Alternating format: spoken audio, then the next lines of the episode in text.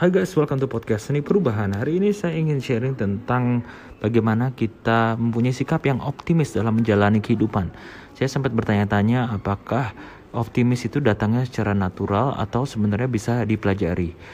Bagi saya, optimis secara natural itu nggak ada di saya gitu. Saya tuh malah tendensinya ke pesimis. Tapi saya ngelihat orang-orang kok gampang banget ya optimis secara natural. Ternyata setelah saya pelajari, ternyata sikap optimis itu bisa dipelajari.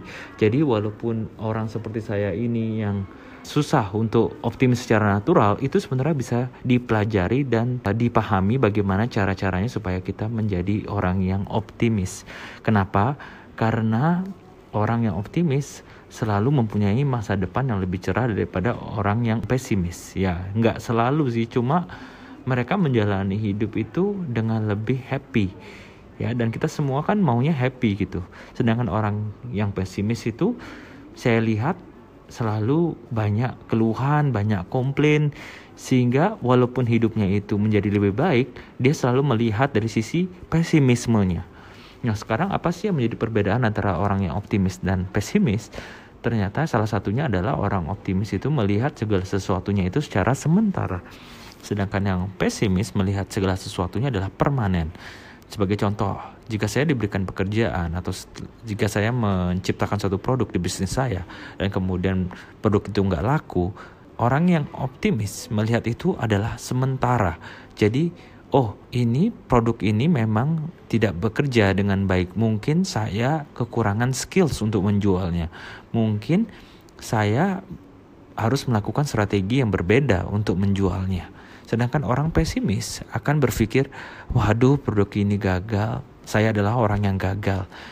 Saya emang gak becus jadi bisnismen. Nah, kita bisa melihat perbedaannya bahwa orang yang optimis itu melihatnya spesifik di pekerjaannya saat itu di luar dirinya memandang itu gagal iya tapi masih bisa diperbaiki untuk ke depannya Sedangkan orang pesimis itu lebih internal atau personal. Mereka melihat suatu kegagalan tersebut, oh ya memang saya nggak becus. Berarti dia merasa dirinya lah yang gagal.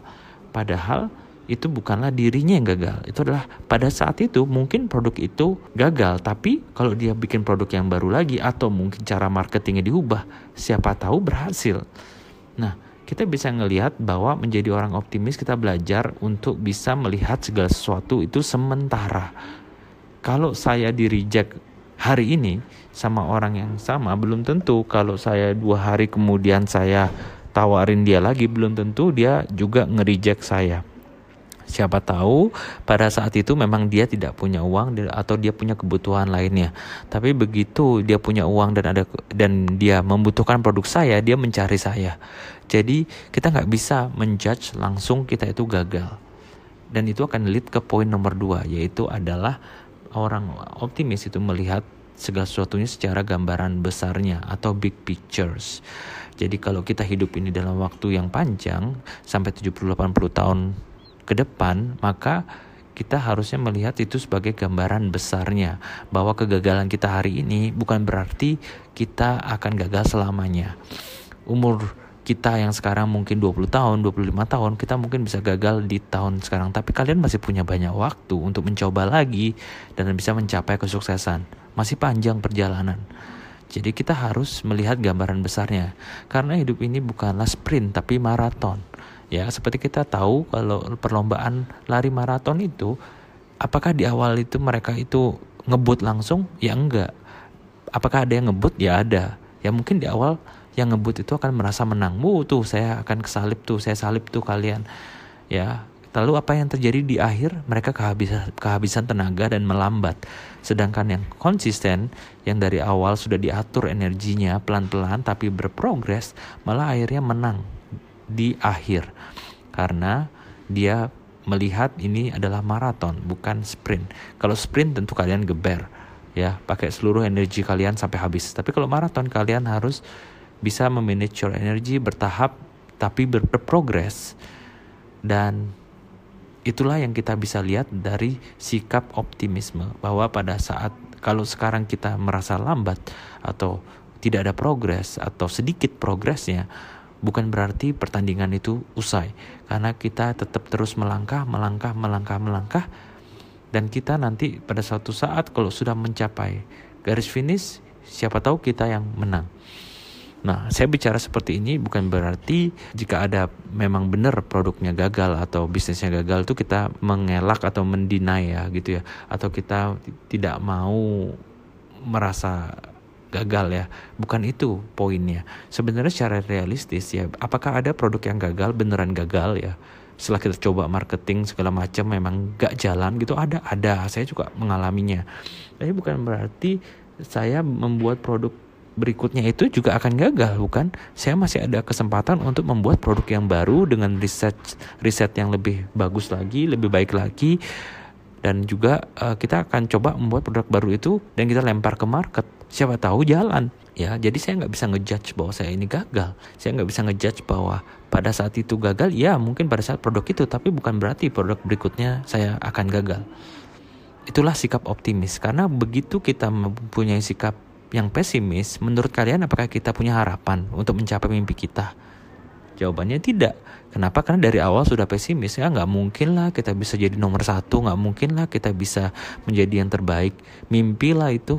Dari awal kita sudah set belief kita seperti itu. Maka action yang kita lakukan apakah lebih semangat atau lebih loyo? Yang pasti lebih loyo dong. Karena kita udah pesimis di awal. Tapi kalau kita optimis, kita semangat maka action kita akan lebih berkobar-kobar nggak? Iya dong ya lebih berkobar-kobar kita akan take more action. Peluang untuk kita mencapai mimpi kita apakah lebih besar atau lebih kecil? Ya lebih besar. Itu logika ya guys ya. Makanya penting mempunyai sikap optimis dan selalu melihat apa yang bisa disyukuri. Saya percaya bahwa kadang-kadang kita itu maunya waktunya kita aja gitu bukannya waktunya Tuhan. Saya pun menjadi pesimis karena saya punya ekspektasi yang tidak tercapai. Saya ingin di tahun ini mencapai goal sekian, tapi Tuhan berkata lain. Ya, saya tidak mendapatkan goal saya tersebut, berarti Tuhan ingin saya belajar.